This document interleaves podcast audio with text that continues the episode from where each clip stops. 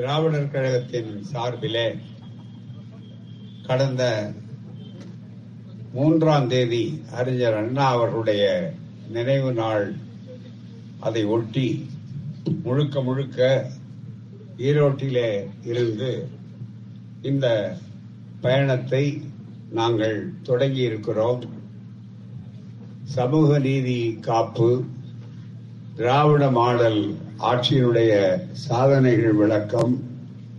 அதே நேரத்தில் தமிழ்நாட்டில் ஏராளமாக படித்து வேலைவாய்ப்பை எதிர்நோக்கி கொண்டிருக்கிற இளைஞர்களுக்கு ஒன்றிய அரசால் மோடி அரசால் ஆர்எஸ்எஸ் பிஜேபி ஆட்சியால் அவர்கள் ஏற்கனவே பதவிக்கு வரும் முன்னாலே உறுதியளித்த ஒவ்வொருவருக்கும் ஒவ்வொரு ஆண்டும் ரெண்டு கோடி பேருக்கு வேலை கொடுப்போம் என்று சொன்ன அந்த வாக்குறுதி ஒவ்வொருவர் வீட்டிலும் பதினைந்து லட்சம் ரூபாய் அவர் கணக்கிலே வங்கியிலே போடப்படும் என்று சொன்ன வாக்குறுதியை அவர்களே இது சும்மா சொன்ன வாக்குறுதி என்று சொல்லக்கூடிய யோக்கியமான நாணயமான அரசியலை நடத்தக்கூடியவர்களாக இருக்கிறார்கள். என்பதை புரிந்து கொள்ள வேண்டும் மக்கள்.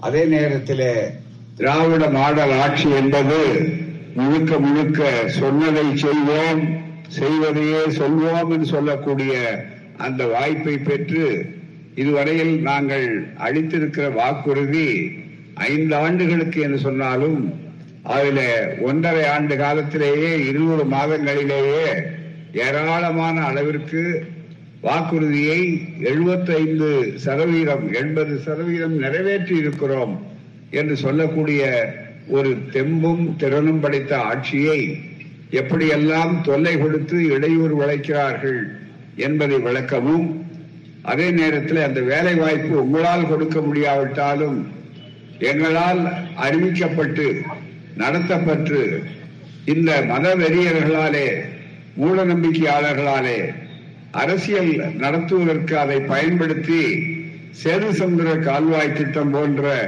மிகப்பெரிய பல லட்சக்கணக்கான பேருக்கு வேலை வாய்ப்பை கொடுக்கக்கூடிய அதனை தடுத்து நிறுத்திக்கூடிய அந்த கொடுமையை மாற்ற வேண்டும் என்பதற்காகவும் மீண்டும் அதனுடைய உண்மை விளங்கிவிட்ட காரணத்தினாலே எந்த நிலையிலும் அது மீண்டும் தொடங்கப்பட வேண்டும் என்பதை வற்புறுத்தி மக்களை திரளபடியாக செய்ய வேண்டும் மக்களுக்கு விழிப்புணர்வை உண்டாக்க வேண்டும் என்பதற்காகத்தான் மேற்கொள்ளப்பட்டுள்ள இந்த பயணம். இந்த பயணத்தில் இதுவரையில் இருபத்தி ஏழாவது நாள் உங்களை சந்திக்கக்கூடிய ஒரு வாய்ப்பாகும். தமிழகத்திலே ஒரு பகுதியை முடித்துக்கிறோம். அடுத்து சேலத்தில் எங்களுடைய கூட்டம் இரண்டாவது கூட்டம். இது முடிந்தால் இரண்டாவது கட்டம் முடிந்தது. எங்களுடைய சுற்றுப்பயணம் தமிழ்நாட்டிலேயே பாதி பகுதியை இத்தனை நாளும் தொடர்ந்து இடையறாது மக்களை சந்தித்துக் கொண்டிருக்கிறோம். ஒவ்வொரு நாளும் பல்லாயிரக்கணக்கான மக்கள் கட்சி வேறுபாடு இல்லாமல் ஜாதி மத வேறுபாடுகள் இல்லாமல் அத்துணை பேர் வரக்கூடிய வாய்ப்பை பெற்றிருக்கிறார்கள். அதை ஒட்டி இந்த தருமபுரி மாவட்டத்தில் நம்முடைய மாவட்ட கழக பொறுப்பாளர்கள் மிக சிறப்பாக ஏற்பாடு செய்திருக்கிறார்கள்.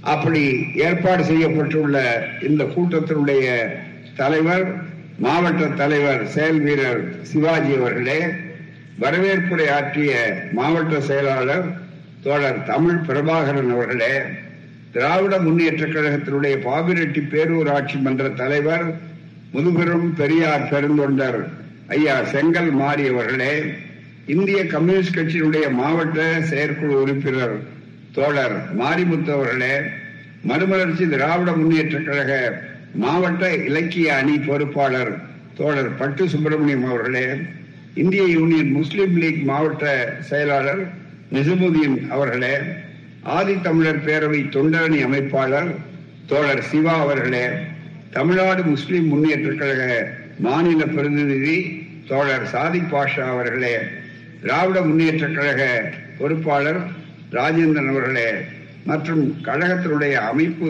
செயலாளர் தோழர் ஊமை ஜெயராமன் அவர்களே கழக மகளிரணி செயலாளர் தமிழ்ச்செல்வி அவர்களே மண்டல தலைவர் தமிழ்ச்செல்வன் அவர்களே பொதுக்குழு உறுப்பினர்கள் கதிர் வேட்ராயன் அவர்களே பகுத்தறிவு எழுத்தாளர் மன்ற துணைத் தலைவர் கவிதா அவர்களே பகுத்தறிவாளர் கழக மாநில கலைத்துறை செயலாளர் மாரி கருணாந்தி அவர்களே மாவட்ட இளைஞரணி தலைவர் யாழ் திலீபன் அவர்களே மாநில இளைஞரணி செயலாளர் செல்லத்துறை அவர்களே இணைப்புரை வழங்கிக் கொண்டிருக்கக்கூடிய மாவட்ட பகுத்தறிவாளர் கழக செயலாளர் கதில் செந்தில் அவர்களே நன்றி உரை கூற இருக்கக்கூடிய மாவட்ட அமைப்பாளர் காமராஜ் அவர்களே மற்றும் அனைத்து இயக்கங்களை சார்ந்த பெருமக்களே நண்பர்களே ஊடகவியலாளர்களே உங்கள் அனைவருக்கும் அன்பான வணக்கம்.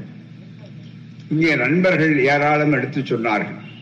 எனக்கு முன்னாலே பேசிய உயர்நீதிமன்ற வழக்குரைஞர் அருமை நம்முடைய மதிவதனி அவர்கள் எம்எல் அவர்.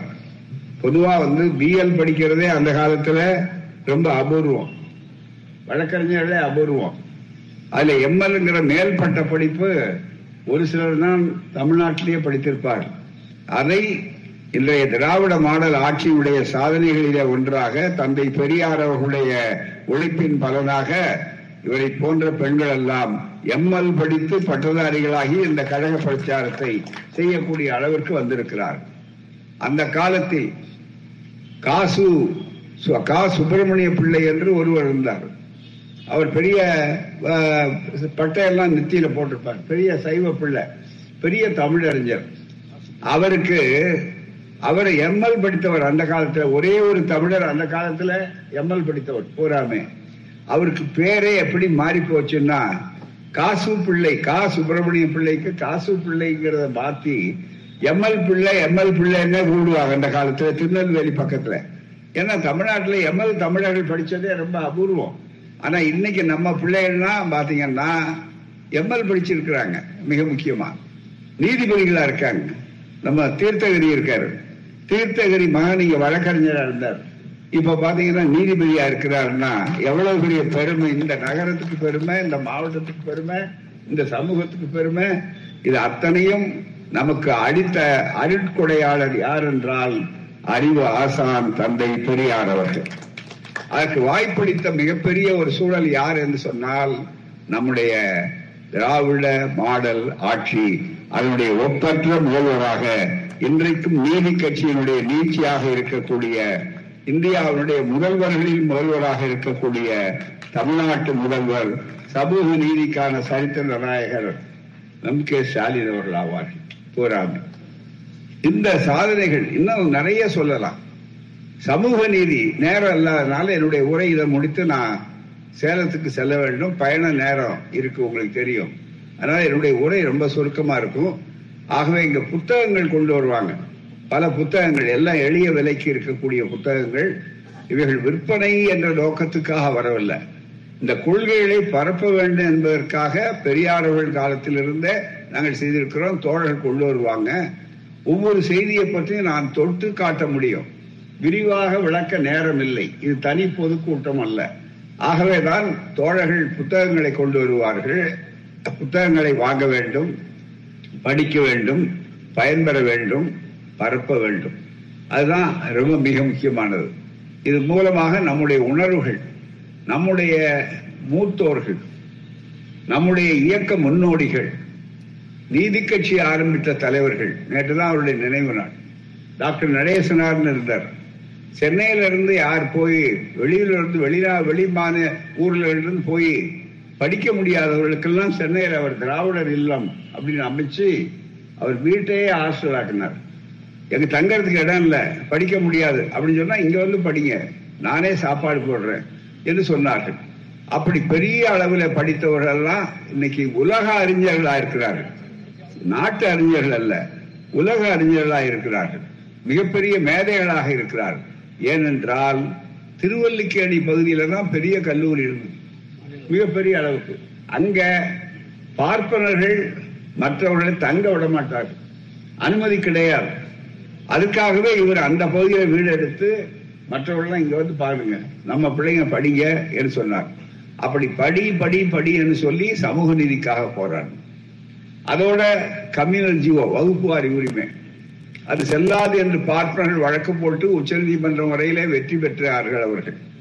உடனே அது முடிந்தது என்று நினைத்தார்கள். தந்தை பெரியார் ஒரு மாபெரும் போராட்டம் நடத்தினார். எப்போது? நாங்கள் எல்லாம் மாணவர்களாக பல்கலைக்கழகத்தில் இப்ப படித்துக் கொண்டிருந்தோம் ஆயிரத்தி தொள்ளாயிரத்தி ஐம்பத்தி ஒண்ணுல. அந்த ஐம்பத்தி ஒண்ணுல நடந்த போராட்டம் இந்தியாவே ஒரு கலக்கு கலக்குச்சு. உடனடியாக பண்டித ஜவஹர்லால் நேரு அப்ப சட்ட அமைச்சர் பாபா சாஹேப் அண்ணல் அம்பேத்கர் புரட்சியாளர் இவரெல்லாம் சேர்ந்து அரசியல் சட்டத்தை திருத்தினார்கள் திருத்த வேண்டும் என்று சொன்னார். நேரு பேசும்போது சொன்னார் சில நண்பர்கள் அப்ப கேட்டாங்க பார்லிமெண்ட்ல எழுங்க இது ஐம்பத்தி ஒண்ணுல. ஏறத்தாழ எவ்வளவு? எழுபது ஆண்டுகள். அந்த நேரத்துல அதை கேட்டார் தமிழ்நாட்டிலே எங்கேயோ ஒரு இடத்துல கிளர்ச்சி நடக்குதுங்கிறதுக்காக நீங்க ஏங்க அரசியல் சட்டத்தையே முதல் முறையா திருத்தணும்? அப்படின்னு கேள்வி கேட்டாங்க. அப்ப பண்டித நேரு அவர்கள் நல்ல ஜனநாயகவாதி. அவர் பிரதமர் சொன்னார் எந்திரிச்சு இன்னைக்கு இது தமிழ்நாட்டில் நடக்குதுன்னு நீங்க சொல்லலாம் எதிர்காலத்தில் நாளைக்கு தமிழ்நா இந்தியா பூராவிலும் இந்த சமூக நீதி போராட்டம் நடக்க வாய்ப்பு இருக்கிறது. ஆகவேதான் அந்த கோரிக்கையில நியாயம் இருக்கிறது. அதை ஏற்பதை தவிர வழி இல்லை என்று சொல்லி முதல் அரசியல் சட்டத்தை திருத்தித்தான் பிற்படுத்தப்பட்டவர்களுக்கு தாழ்த்தப்பட்டவர்களுக்கு ஒடுக்கப்பட்டவர்களுடைய உரிமை பறிக்கப்பட்டதை மீண்டும் நாம் பெற்றோம். இப்ப ஏன் இந்த பயணம்? அதே நிலையை இப்ப உருவாக்கி கொண்டிருக்கிறார் பெற்றதை புதிதாக பெறுவது வேறு. பெற்றதை காப்பாற்ற வேண்டும். அதுதான் இன்னைக்கு இந்த பயணம். நம்மவர்களுக்கு தெரியாது.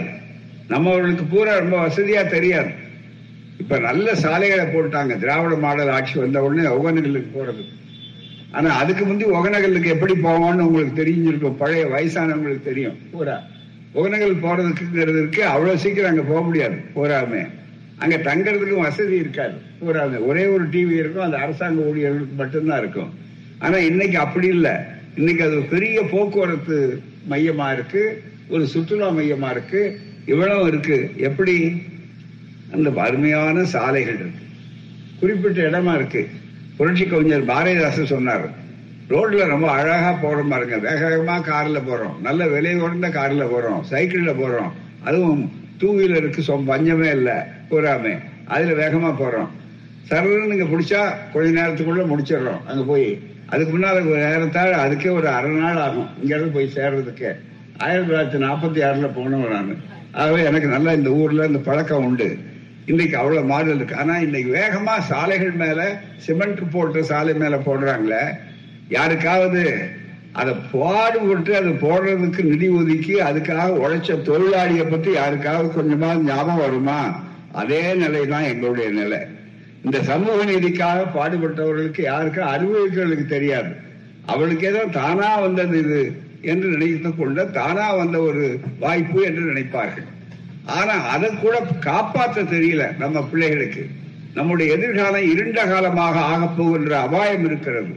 ஆகவே நான் அதை ஒளிமிக்க காலமாக ஆக்க வேண்டும் என்பதற்காகத்தான் இந்த சுற்றுப்பயணம். எங்களுக்காக அல்ல உங்கள் பிள்ளைகளுக்காக.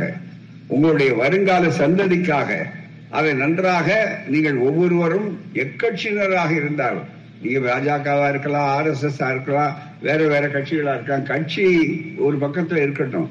ஆனா ஒரு சமுதாயம் ஒரு தலைமுறை அதை பாதுகாக்க வேண்டும். அதற்காகத்தான் இந்த பயணம். இப்ப நாம அரும்பாடுபட்டோம். அதே மாதிரி மாநில அரசுல பாடுபாடுபட்டு இந்தியாவிலேயே வேற எங்கேயும் இல்லாத அறுபத்தி ஒன்பது சதவீத இடஒதுக்கீடு தமிழ்நாட்டில் மட்டும்தான். அதுவும் ஒன்பதாவது அட்டவணை பாதுகாப்பு. எளிதில் நீதிபதிகள் கை வைக்க முடியாது. இல்லைன்னா இந்நேரம் அது க்ளோஸ் ஆயிருக்கும். மிக முக்கியமா. அப்படி இன்றைக்கு அதை அனுபவிக்கிறாங்க. அந்த சட்டத்துக்கு பேரே ஷெடியூல் காஸ்ட் பேக்வர்ட் கிளாஸ் வேலை வாய்ப்பு அதே மாதிரி படிப்பு எல்லாத்தையும் சேர்ந்த சட்டம். இந்தியாவில் எந்த மாநிலத்திலையும் அந்த மாதிரி ஒரு சட்டம் இல்லை. இன்றைக்கு கொஞ்சம் கொஞ்சமா பாஜக அரசு என்ற பெயராலே நடக்கக்கூடிய காவி அரசு ஆர் எஸ் எஸ் மத்திய அரசு ஒன்றிய அரசு கொஞ்சம் கொஞ்சமா அதை பறிக்க முடிய முயற்சிகள் பண்றாங்க. அறுபத்தி ஒன்பது சதவீதம் வந்த போது ஒரு சின்ன உதாரணம் சொல்றேன். எப்படி பறிக்க முயற்சி பண்றான்?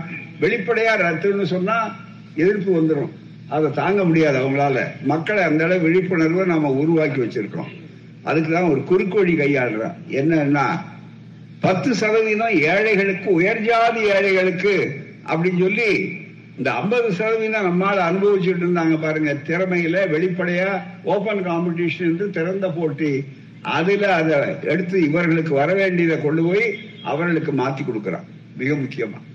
கொஞ்சம் கொஞ்சமா பத்து சதவீதம் அப்படியே வந்துடும் ஒட்டகம் உள்ள உடஞ்ச மாதிரி. பொருளாதார அடிப்படையே போதும். இனிமே வந்து இந்த அடிப்படை இல்லைன்னு. ஜாதி அடிப்படையை போய் இவங்க ஆதரிக்கிறாங்களேன்னு எங்களை கூட சொன்னா நம்ம ஆட்கள் கூட புரியாம சில பேர் தலையாட்டுவான் நாங்க கேட்கறது ஜாதியை ஒழிங்கன்னு கேட்கிறோம் ஜாதி இருக்கிற வரையில ஜாதி அடிப்படையினால தானே எங்களை படிக்காத என்ன? கீழ் ஜாதிக்காரன் தானே படிக்காத என்ன? இன்னும் கேட்டா இதோ மனு தர்ம புத்தகம். இது ஒரு நூற்றாண்டுக்கு முன்னால பார்ப்பனர்கள் போட்டது அதனுடைய மொழிபெயர்ப்பு. அதுல பாத்தீங்கன்னா ஜாதி அடிப்படையில ஒரு இடஒதுக்கீட்டை முதல் முதல்ல தொடக்கினது திராவிடர் இயக்கம் அல்ல. நல்லா கவனிக்கணும். இந்த இடஒதுக்கீட்டை இந்தியாவிலேயே முதல் முதல்ல கல்வி எங்களுக்கு தான். வேலை உங்களுக்கு தான். அடிமை வேலை பூரா உங்களுக்கு தான். அப்படின்னு சொல்லி இடஒதுக்கீட்டை உண்டாக்குனது யார் என்றால் மனு தர்மம் தான் மிக முக்கியமா அவங்களுக்கே எல்லாத்தையும் வச்சிருந்தான். நாம சமூக நீதிங்கிற பேர்ல என்ன கேட்டோம்னு சொன்னா நூற்றுக்கு மூன்று பேரா இருக்கிற நீங்க. நூற்றுக்கு நூறு அனுபவிக்கிறது நியாயமா? இதுதான் கேட்டோம். இது சமூக அநீதி அல்லவான்னு கேட்டோம். அதுக்கு தான் போராடினோம். இப்ப வெற்றி பெற்றிருக்கிறோம் ஓரளவுக்கு. அதையும் பறிக்கிறதுக்கான இப்ப முயற்சிகள் தான் வருது. என்ன தந்திரம் பண்றாருன்னா உயர் ஜாதி ஏழைகளுக்கு பத்து சதவிகிதம் அதெல்லாம் ஏழைகளுக்குன்னு சொல்லுங்க நியாயம். அது கூட ஏழைகள் எந்த ஏழைகள்ங்கிறதுக்கு அளவு வேணும்? இந்த கணக்குல இந்த பத்து சதவீத கணக்குல என்ன சொல்றாருன்னா யார் மோடி அரசனுடைய அந்த பத்து சதவீத இடஒதுக்கீட்டுல உயர் ஜாதி ஏழைகளுக்கு என்ன தகுதி யார் ஏழை அப்படின்னு கணக்கு போடும்போது நண்பர்களே உங்களுக்கு எல்லாம் வேடிக்கையா இருக்கும். ஒரு நாள் ஒண்ணுக்கு ரெண்டாயிரத்தி இருநூத்தி இருபத்தி ரெண்டு ரூபாய் சம்பாதிக்கிறவர் அவர் கணக்குல ஏழை. இன்கம் டாக்ஸ் வருமான வரி இருக்கு பாருங்க. எட்டு லட்சம் ரூபாய் வந்ததுன்னா வருமான வரி கட்டி ஆகணும் இன்னைக்கு அவங்க அரசு புடிய ஏழு லட்சம் வரையில தான் வருமான வரிக்கு வரி விலக்கு உண்டு. கூறாம எட்டு லட்சம் வருமான வரி. வருமான வரி கட்டுற ஏழைகள். என்ன அர்த்தம்? அப்ப நம்ம எவ்வளவு தூரம் கண்ணில் மிளகா அப்படி போடுறான்னு பாருங்க. மிக முக்கியமா. ஏன்னா ஏழை எல்லா ஜாதியும் ஏழை அதிகமா எங்க இருக்கான் எங்க சகோதரர்கள் தானே ஏழைகள்? நூறு நாள் வேலை திட்டத்துக்கு எந்த பாப்பாத்தி போறாங்க? நூறு நாள் வேலை திட்டத்துக்கு எந்த பாப்பா போறான் நீங்க கேட்பான் ஐயோ அவ வர்க்கம் பேகம் வருண பேதம்மா நம்ம ஆளுங்க. பார்ப்பன போலயே கிராமத்து பெண்கள் எங்க சகோதரிகள் தானே வேலை வெயில் கொளுத்துற வெயில்ல போய் தூக்கிட்டு போகுது. அந்த நூறு ரூபா ரூபா அன்றாட வேலை திட்டம் மகாத்மா காந்தி வேலை திட்டங்கிறதுல அதுல போய் கைய வச்சுட்டாங்க. இப்ப அதுலயும் குறைச்சியான நம்ம ஆளுக பயன்படக்கூடாதுங்கிறதுக்காக இன்னைக்கு அதுலயும் பணத்தை எடுத்துட்டு போற இப்ப நாள் பூரா இன்னைக்கு அந்த இந்த பட்ஜெட்ல வந்தா முப்பத்தி மூணு சதவீதம் கொடுத்தாச்சுங்கிறது மட்டுமல்ல. ஏற்கனவே நம்ம மாநில அரசுக்கு எல்லாத்தையும் அவங்க வசூல் பண்ணிட்டு இருக்காங்க. இன்னைக்கு கூட செய்தி வந்திருக்கு. நம்ம கிட்ட வசூல் பண்ண வரி விற்பனை வரியா நாம வசூல் பண்றோம்.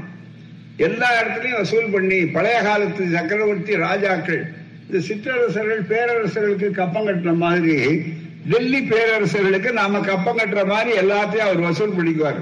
அப்புறம் நாம போன உடனே பிச்சாந்தேகின்னு இங்க உடனே எங்க பங்கை கொஞ்சம் பிரிச்சு கொடுங்க. சீக்கிரம் கொடுங்க.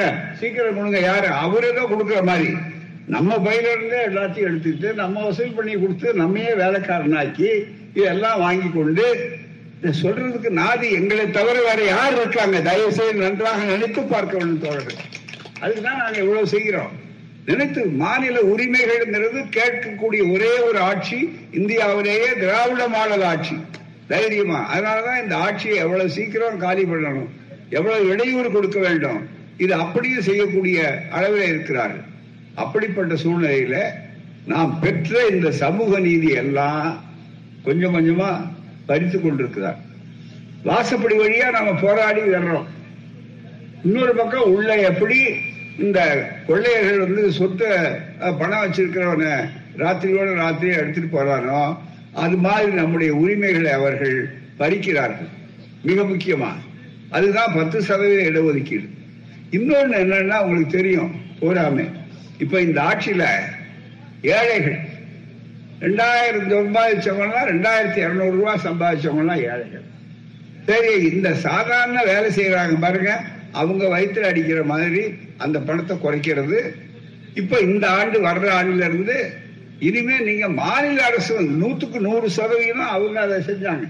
காங்கிரஸ் காலத்துல இருந்து அதுதான் மகாத்மா காந்தி ஊரக வேலை திட்டம் அப்படின்னு. அந்த நூறு ரூபாயில கிராமத்துல இருந்து வருவாங்க. வந்து கிராமத்துல வேற ஒரு ஊர்ல வேலை கிடைக்கும்.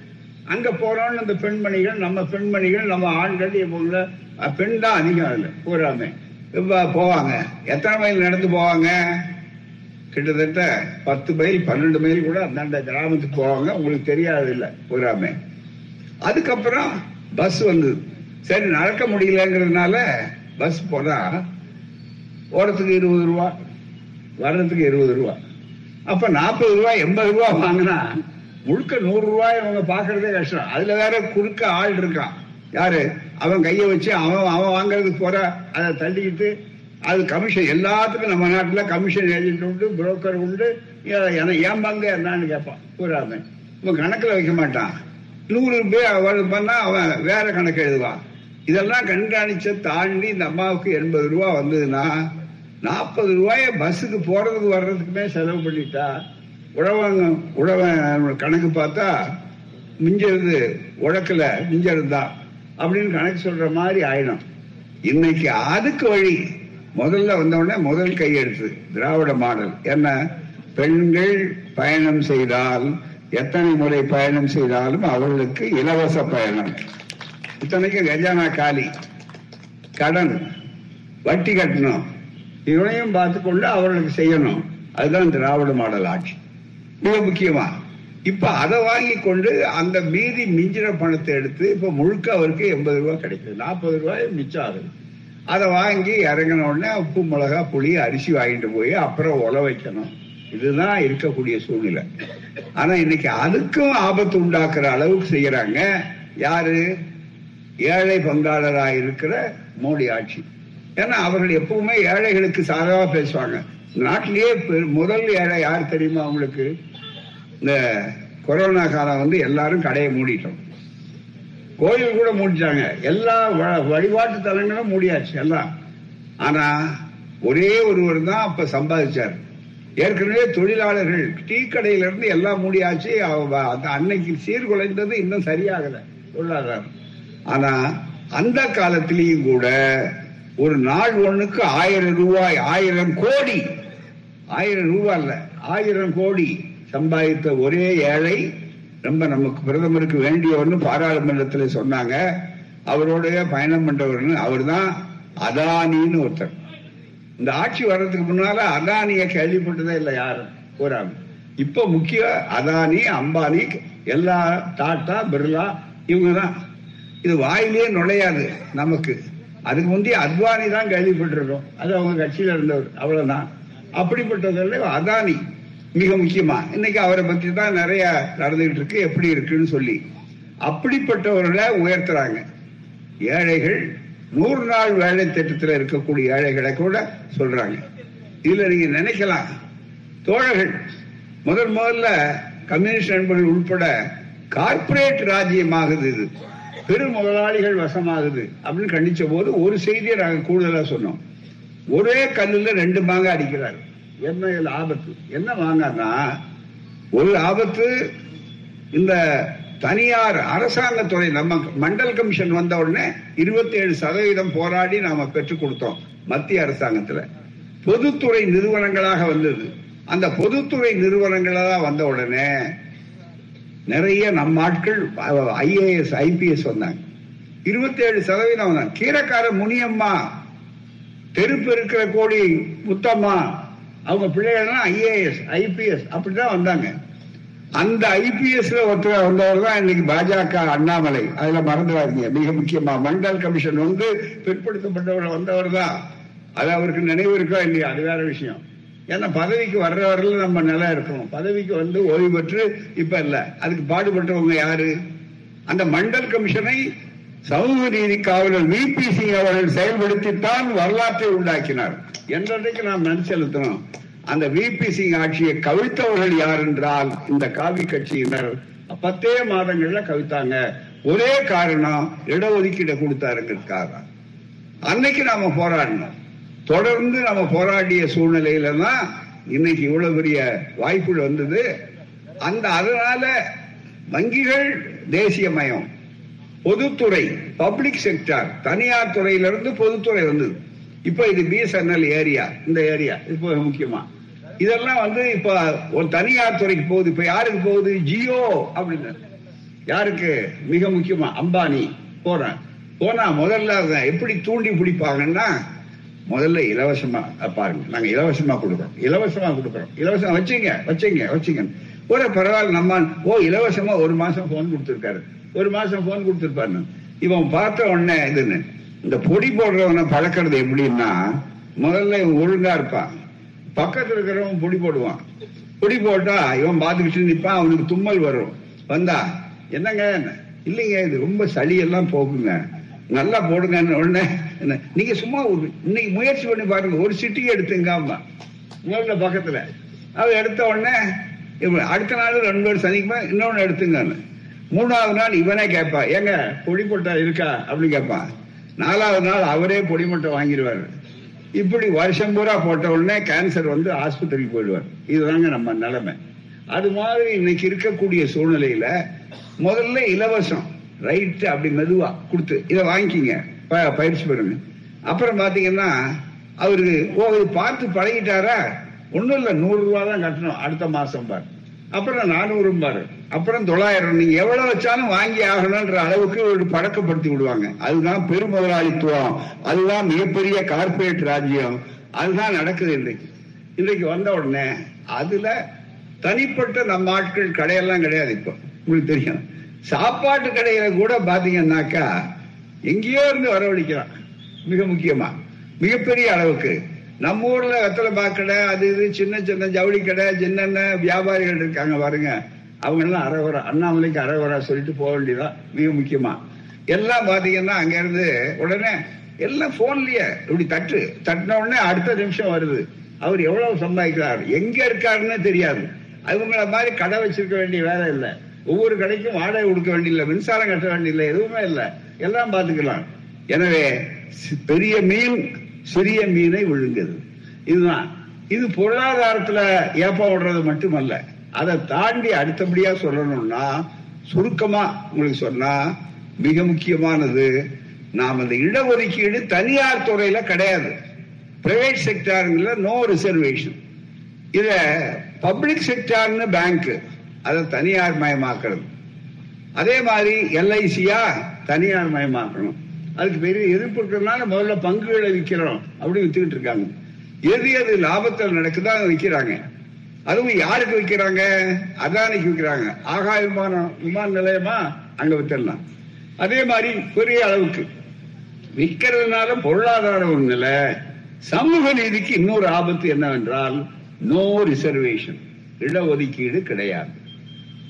அரசாங்க துறையா இருந்தா இருபத்தி ஏழு சதவீதம் இருபத்தி மூணு சதவீதம் எஸ்சி எஸ்டி ஓபிசி பிற்படுத்தப்பட்டவர்கள் ஆதி திராவிடர்கள் பழங்குடியினர் அவர்களுக்கு வரணும்.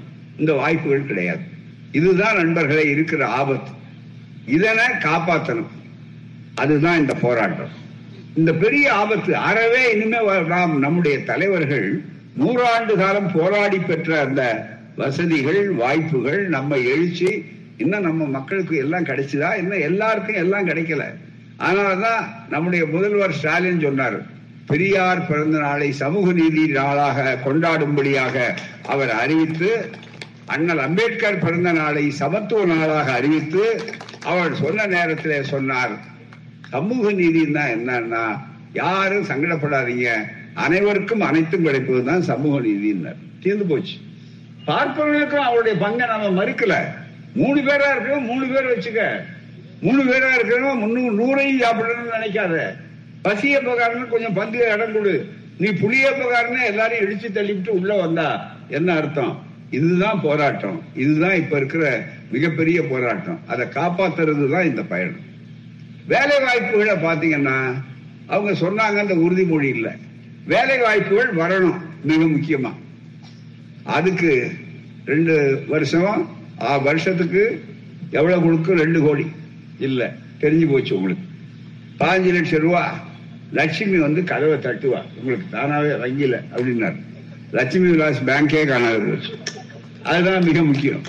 இப்ப இப்ப ராசியில லட்சுமி பேர்ல பேங்க்யா அந்த ஊர்ல லட்சுமி இப்ப எங்க போயிட்டா? லட்சுமி வந்து வேகமா நம்ம ஊர்ல விசா வாங்காமயே துபாய் நாட்டுக்கு போயிட்டாங்க.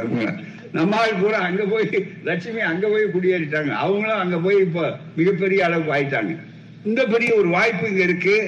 நமக்கு இந்த சூழ்நிலையில உங்களால் வேலை வாய்ப்பு கொடுக்காவிட்டாலும் கொடுக்க முடியாவிட்டாலும் எங்களிடம் திட்டம் இருக்கிறது.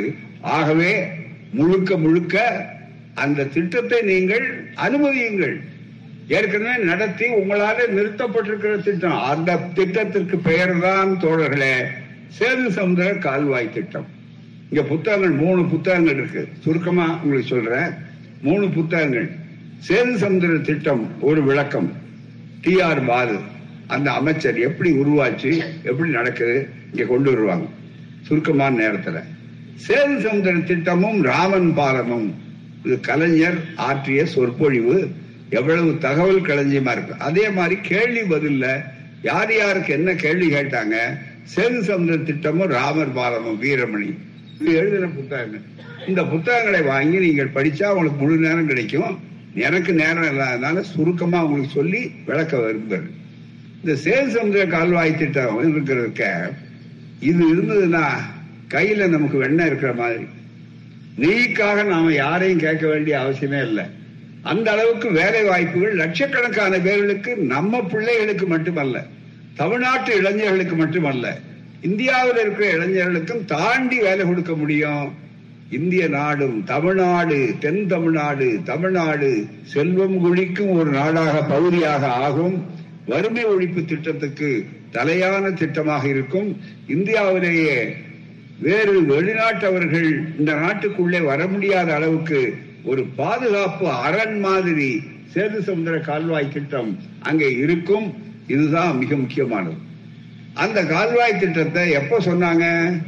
அதுதான் திராவிட மாடல் ஆட்சியினுடைய சிறப்பு. திராவிட மாடல் ஆட்சிக்கு உறுதுணையா இருந்து நீதி கட்சிக்கு ஆசிரியர் நீதி கட்சி பத்திரிகை ஜஸ்டிஸ் பத்திரிகை அந்த பத்திரிகை பேர்ல தான் கட்சிக்கு வந்தது பேரு. ஜஸ்டிஸ் கட்சி ஜஸ்டிஸ் கட்சின்னு கேட்டாங்க. அதுக்கு ஆசிரியராக இருந்தவர் பிரபலமான சிந்தனையாளர் சரிய ராமசாமி மொழியார் ஆற்காடு ராமசாமி மொழியார் அவர் பெரிய பொருளாதார நிபுணர் சிந்தனையாளர். அவர் திட்டம் கொடுத்தார் நூறு வருஷத்துக்கு முன்னாலே. தமிழ்நாட்டில் சேது சமுதிர கால்வாய் திட்டம் உருவானால் இந்த நாடு மிகப்பெரிய பொருளாதாரத்துல செழிப்புள்ள ஒரு பகுதியாக ஆகும் அந்த திட்டம். இது ஆய்வு செய்து வெள்ளக்காரன் காலத்திலிருந்து இது வந்து என்ன அந்த திட்டம்? சுருக்கமா உங்களுக்கு சொல்றேன். இந்த புத்தகத்துல விளக்கமா இருக்கு. நீங்க இந்தியா படம் பார்த்திருப்பீங்க. மேல கீழே இலங்கை. இதை சுத்திட்டு தான் கப்பல்கள் போகுது.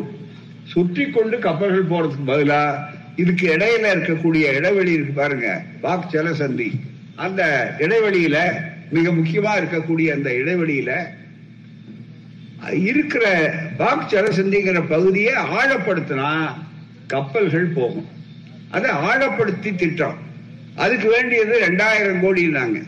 அப்படியே திட்டம் உடனே அறிஞர் அண்ணா அந்த காலத்திலேயே ஒரு ஐம்பது ஆண்டுகள் அறுபது ஆண்டுகளுக்கு முன்னாலேயே எழுச்சி நாள் என்று கொண்டாடி எங்களுக்கு சேது சமுதிர கால்வாய் திட்டத்தை நிறைவேற்றவில்லை அன்றைய ஒன்றிய அரசே மிக தெளிவாக கேட்டார்.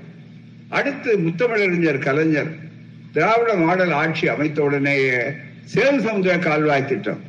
திராவிடர் கழக தோழர்கள் நாங்க சிவரை பூரா அப்படி பாத்தீங்கன்னா சேது சமுதாய கால்வாய் திட்டம் வரணும் வரணும்னு சொன்னோம். அது மட்டுமல்ல தமிழ்நாட்டுடைய வளர்ச்சிக்கு திராவிட கழகம் தான் திட்டம் கொடுத்தது. நெய்வேலி நிலக்கரி நரிமணம் பெட்ரோலியம் நரிமணம் தஞ்சை மாவட்டத்தில் இருக்கு திருவாரூர் மாவட்டத்தில் இப்போ. அந்த நரிமணம் பெட்ரோலியம் இங்கெல்லாம் அசாம்ல நிலக்கரி எடுத்தா அங்க மாநில அரசுக்கு நீங்க உரிமை தொகை ராயல்டி கொடுக்குறீங்க. அசாம்காரனுக்கு அந்த மாநிலத்துக்கு ராயல்டி கொடுக்கும் போது ஏன் தமிழ்நாட்டுக்கு நீங்கள் நெய்வேலி நிலக்கரிக்காக ராயல்டி கொடுக்க கூடாது தமிழ்நாடு மாநில அரசுக்கு என்று மத்திய அரசை கேட்டு அதை வாங்கும்படியாக வைத்த இயக்கம் திராவிடர் கழகம். இன்னைக்கு அன்னையிலிருந்து இத்தனை ஆண்டுகளும் நிறைய அவங்களுக்கு போகுது. நெய்வேலி நிலக்கரிக்காக ராயல்டி கொடுத்தாகிறாங்க மிகப்பெரிய அளவிற்கு. அப்படிப்பட்ட ஒரு சூழ்நிலையில இந்த திட்டம் இப்படி வந்து இங்க கப்பல் போறது. இதை இந்த திட்டத்தை சொன்னோம். திட்டத்தை சொன்ன உடனே அவங்க முதல்ல செய்யல. நல்ல வாய்ப்பாக ரெண்டாயிரத்தி ஐந்து ஆறுல பெரிய வெற்றி. காங்கிரசும் அதிமுக திமுக திமுகவும் சேர்ந்ததுனால மிகப்பெரிய அளவுக்கு வெற்றியை கொடுத்தாங்க. தமிழ் மாநில காங்கிரஸ் அப்ப இருந்தது. நிறைய வந்தாங்க. தமிழ்நாட்டுக்கு மட்டும் பத்து அமைச்சர்கள் வந்த காலகட்டம் அது. உங்களுக்கு தெரியும். அதுல தான் இந்த சாலைகள்லாம் இவ்வளவு பெரிய போக்குவரத்து அகல சாலைகள் விரிவாக்குச்சு. அதுல கலைஞர் கேட்டார். உடனே மன்மோகன் சிங் பிரதமரா வந்தார்.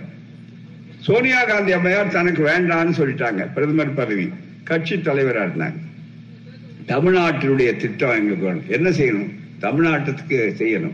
என்ன செய்யணும்? கப்பல் துறை அமைச்சரை எங்களுக்கு கொடுக்கணும். ஏன்னா அப்பதான் சேது சமுதிர கால்வாய் திட்டத்தை நாங்க நிறைவேற்றுவதற்கு வாய்ப்பு இருக்கும் என்று சொல்லி பொறியாளரான டி ஆர் பாலுவை கப்பல் துறை அமைச்சராக ஆக்கி அதுக்கு வேலை சொன்னார். ரெண்டாயிரம் கோடி அதுக்கு செலவழிப்போம் அப்படின்னு சொன்ன உடனே அந்த ரெண்டாயிரம் கோடியை என்ன செய்யறது எப்படி கிடைக்கும் நாங்க சேது சமுதிர நிதி கார்பரேஷன் அப்படின்னு உண்டாக்குறாங்க. இந்த புத்தகங்கள்ல முழு விவரம் உங்களுக்கு இருக்கு. உடனே வேலையை வேகமா நடத்தினாங்க. நடத்தியனுடைய விளைவு ரெண்டாயிரத்தி எட்டுக்குள்ள ரெண்டாயிரத்தி அஞ்சு ஆட்சி தேர்தல் முடியுது.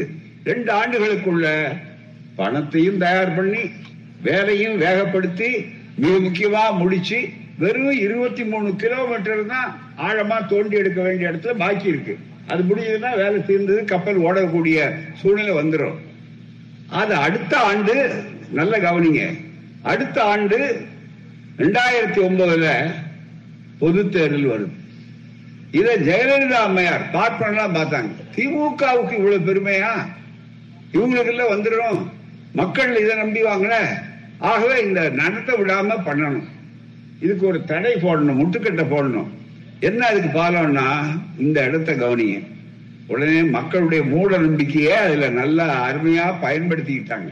அவங்க எப்படி பயன்படுத்துறாங்கன்னு சொன்னா இந்த பாறைகள் வெட்டிட்டு வந்தாங்க பாருங்க. அப்ப பாறை தென்பட்டது கடல்ல. அந்த பாறைகள் சுண்ணாம்பு பாறைகள் அந்த பாறைகள் பவள பாறைகள். அத ட்ரெட்டிங் அதை வெட்டிக்கிட்டே வரும்போது முட்டுச்சு உடனே அதை எடுத்து போன உடனே இவங்க யோசனை பண்ணி உட்கார்ந்து பேசினாங்க எல்லாம். ஜோ ராமசாமி சுப்பிரமணிய சாமி ஜெயலலிதா எல்லாரும் பார்த்து உடனே திடீர்னு ராம் சேது ராமர் கட்டின பாலம். ஆகவே அந்த பாலத்தை இடிச்சா புனிதம் போயிடுச்சு புனிதம் பாயிடுச்சுன்னு அங்க பாபர் மசூதி இருந்ததை இடிச்சான். இங்க இல்லாத பாலத்தை இடிக்காதேன்னா அதுதான் வேடிக்கை. மிக முக்கியமா வந்து ஒரு பெரிய வாய்ப்பை பயன்படுத்தி கொண்டு உடனே சுப்ரீம் கோர்ட்ல வழக்கு.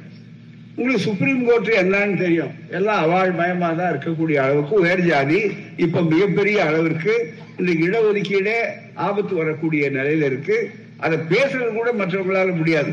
நாங்க தைரியமா பேசுறோம். உயர் ஜாதிக்காரங்க நியமிக்காத நீதிபதியா? எங்களுடைய பங்கை கொடு. என்ன பண்ணுவ? கோர்ட்டுக்கு தானே போவ? எங்க தலைவரே வழிகாட்டி இருக்காரு தந்தை பெரியார். நீதிபதி அவ- நீதிமன்ற அவமதிப்புன்னு அவர் கோர்ட்டு கூப்பிட்டாங்க. கோர்ட்டுக்கு போனார் தந்தை பெரியார். போய் என்ன சொன்னார்? ஆம் பார்ப்பான் நீதிபதியாய். நிர்வாக அதிகாரியாய் இருப்பது. கடும் புலி வாழும் காடே விடு காடு. ஆகவே நாங்கள் புலி வேட்டை ஆடுகிறோம். புலி மேலே விழுந்து கடித்தால் நாங்கள் சாக தயார் அப்படின்னு சொல்லியிருந்தார் சாக துணிந்தவனுக்கு சமுத்திரம் முழங்கால். அதுதான் மிக முக்கியம். அப்படிப்பட்ட ஒரு சூழ்நிலையில மிகப்பெரிய அளவுல இந்த நிலையை சொல்றோம். அங்க என்னாச்சு? தடை ஆணை சே கொடுத்துட்டாங்க. அன்றைக்கு போட்ட தடை ஆணை அந்த வழக்குல மூணு பேரும் வழக்கு போட்டாங்க. இன்றைக்கு வரைக்கும் என்ன? ராமர் பாலம். கேட்ட ஆதாரம் என்ன? நாங்க நம்புறோம். நாங்க நம்புறோம். என்ன அர்த்தம் வெறும் நம்பர் இந்த ஊர் போலீஸ் ஸ்டேஷனுக்கு முன்னால ஒருத்தர் போய் நேற்று ராத்திரி எங்க கொள்ளு தாத்தா கனவுல வந்தாரு. இது எங்க இடம் தான் சொல்லியிருக்காரு. ஆகவே இந்த இடத்துக்கு நாங்க தான் வரப்போறோம் அப்படின்னு சொன்னா ஒத்துக்குவாங்களா என்ன ஆதாரம் கொடுன்னு கேட்டாருன்னா inspector கேட்டாருன்னா deputy inspector deputy superintendent police கேட்டாருன்னா இல்லைங்க நாங்க ஆதாரம் எங்களுக்கு நம்பிக்கை தாங்க. இதை சொன்னா இவங்க ஏத்துக்க மாட்டாங்க. ஆனா சுப்ரீம் கோர்ட் ஜட்ஜஸ் உட்காந்து ஆதாரம். ராமர் கோயிலா இருந்தாலும் ஆதாரம். நம்பரா போதும். வேற ஒண்ணும் செய்ய வேண்டாம் அப்படின்னாரு. அதனுடைய விளைவு என்னாச்சு? இன்னைக்கு நம்பிக்கைன்னு சொல்லி இவ்வளவு பெரிய திட்டம் லட்சக்கணக்கான பேருக்கு வேலை வாய்ப்பு கொடுப்பதற்கு ராமனை பயன்படுத்தினாங்க. அதனாலதான் நாங்க அப்பவே கூட்டம் போட்டோம் சென்னையில மற்ற இடங்கள்ல. அப்போ கலைஞர் எல்லாரும் சேர்ந்து நாங்க பேசின பேச்சு தான் இன்றைக்கு இந்த திட்டம் இந்த உரை ரொம்ப மிக முக்கியமா. பதினேழு பதினாறு ஐந்து ரெண்டாயிரத்தி ஏழுல இந்த கூட்டம் நடந்தது. அப்பவே நிறுத்தின உடனே இந்த திட்டம் போட்ட உடனே. அப்ப கேட்டார் யாரு? கலைஞர் கேட்டார் கோபத்தோட கேட்டாரு ஆ- ஆதாரத்தோட சொன்னார். ராமன் பாலம் கட்டினான் பாலம் கட்டினாரு சொல்றிய. அவர் என்ன இன்ஜினியரா? எந்த இன்ஜினியரிங் காலேஜில் படிச்சாருன்னா ஒரு குறுக்கு சால் தப்பான கேள்வி இல்லை. நியாயமான கேள்வி. ஏன்னா நீங்களும் நானும் பாலம் கட்ட முடியாது. என்ஜினியர் தான் பாலம் கட்ட முடியும். இதை சொன்ன உடனே வடநாட்டில் சாமியார் ஒருத்தர் அங்க இப்படி பேசின கருணாநிதி என்பவர் யார்? அவர் தலையை சீகோளம் அப்படின்னாரு. எல்லாரும் ஆத்திரப்பட்டாங்க நம்ம ஆளுங்க பூரா சவால் விடுறாயா சாமியார் என்ன அர்த்தம்? அப்படின்னு ஆத்திரமா சொன்ன உடனே கலைஞர் கையை காட்டி சொன்னாரு. நீங்க நான் பதில் சொல்லிக்கிறேன். அவர் ரொம்ப எளிமையா பதில் சொன்னார். இந்த வன்முறையை தூண்டாம ரொம்ப வசதியா ஒரே பதில் என் தலையை சீவிய பத்து வருஷம் ஆச்சியா? சீவருக்கு ஒண்ணும் இல்ல. இவன் சீவி விட்டா ரொம்ப வசதி ஒரே வார்த்தையை பதில் சொல்லிட்டார். ஆக நம்முடைய பெரிய திட்டம் மக்களுக்கு பயன்பட வேண்டிய லட்சக்கணக்கான மக்களுக்கு வேலை வாய்ப்பு எத்தனை பேருக்கு கிடைச்சிருக்கு நீங்க நினைச்சு பாருங்க. ரெண்டாயிரத்தி ஏழுன்னா இன்னைக்கு ரெண்டாயிரத்தி இருபத்தி மூணு தான் திட்டம். இவர்கள் சொன்னபடி வாக்களிக்க முடியலன்னாலும் இன்னைக்கு அதுக்கப்புறம் என்ன நடந்தது? இந்த பகுதி தான் ரொம்ப மிக முக்கியமானது. என்னன்னா போன டிசம்பர் இருபத்தி ரெண்டு இருபத்தி ரெண்டாவது வருஷம் டிசம்பர் இருபத்தி ரெண்டு சில மூணு மாதங்களுக்கு முன்னால ஒருத்தர் கேள்வி கேட்கிறார் பாராளுமன்றத்துல. இருந்து யார? அந்த அமைச்சர் சம்பந்தப்பட்ட அமைச்சரை நோக்கி கேட்கிறார் ராமர் சேதுன்னு வழக்கெல்லாம் இருக்க புனிதமான ராமர் சேதுன்னு சொல்லக்கூடிய ராமன் கட்டின பாலம் அதை பற்றியெல்லாம் ஏன் தேசிய சின்னமாக அதை அறிவிக்க கூடாதுன்னு கேட்கிறார் அதுக்கு உடனே பதில் சொல்றாரு. யாரு? ஜிதேந்திர சிங்னு மோடிக்கு பக்கத்துல உட்கார்ந்து இருக்கிற அமைச்சர் பதில் சொல்றாரு. நாங்கள் இத்தனை ஆண்டுகளாக துருவி துருவி தேடி பார்த்தோம். அதுக்கு ராமர் தான் கட்டினாருக்கு எந்த விதமான ஆதாரமும் கிடையாதுன்னு சொன்னார். இதுல இருந்து உண்மையை பேசுறவங்க யாருன்னு நீங்க நல்லா தெளிவா தெரிந்து கொள்ளலாம். சரி நடந்தது நடந்து போகட்டும். இனிமே நடப்பதாக சரியா இருக்கட்டும். அதுக்காக நீங்க தயவு செய்து இந்த வேலைகளை தொடங்குங்க. எங்க மாநில அரசு அனுமதிங்க அப்படின்னு சொல்லி இருபத்தி ரெண்டாம் தேதி அமைச்சர் பேசின உடனே இருபத்தி நாலு திராவிடர் கழகம் குரல் கொடுத்தது. ஐயா நினைவு நாள் அன்னைக்கு டிசம்பர் இருபத்தி நாலு உடனே இந்த வேலை செய்யணும். எங்கள் திராவிட மாடல் முதலமைச்சர் இருக்கிறாரு அவர் ஒரு நிமிடம் கூட வீணாக்கவில்லை. அடுத்தது சொன்னார் சட்டமன்றத்திலே தீர்மானத்தை நிறைவேற்றுவோம் அப்படின்னார். ஜனவரி பனிரெண்டு சட்டமன்றம் கூடுகிறது அதில் தீர்மானம் நிறைவேற்றி வைத்திருக்கிறோம். ஆகவே இப்ப எந்த இடத்துல பந்து இருக்கு? டெல்லியில இருக்கு. இந்த வழக்கு நீங்களே சொல்லிட்டீங்க. ஆகவே இன்னைக்கு வேலை வாய்ப்பு வேணும். இந்த வேலை வாய்ப்பு இந்திய நாட்டினுடைய பாதுகாப்பு இறையாண்மைக்கு பாதுகாப்பா இருக்கு. இவ்வளவு செய்யக்கூடிய ஒன்றை தொடங்குங்கள். இதற்காகத்தான் இந்த பயணம். தோழர்களே உங்கள் பிள்ளைகளுடைய எதிர்காலத்தை கருதித்தான் சேது கால்வாய் திட்டம் வர வேண்டும். அந்த சேது சமுத்திர கால்வாய் திட்டத்தை வருவதற்கு போராடும் போது ஜாதி இல்லை மதம் இல்லை கட்சி இல்லை தமிழ்நாட்டுடைய நலன் மக்களுடைய நலன் எதிர்கால நலன் இவர்களும் உண்டு என்பதற்காகத்தான் இந்த பயணம் என்று சொல்லி வாய்ப்பளித்து உங்களுக்கு நன்றி கூறி விடைபெறுகிறேன். வணக்கம் நன்றி. வாழ்க பெரியார். வளர்க பகுத்தறிவு. வாழ்க தமிழ்நாடு. நன்றி வணக்கம்.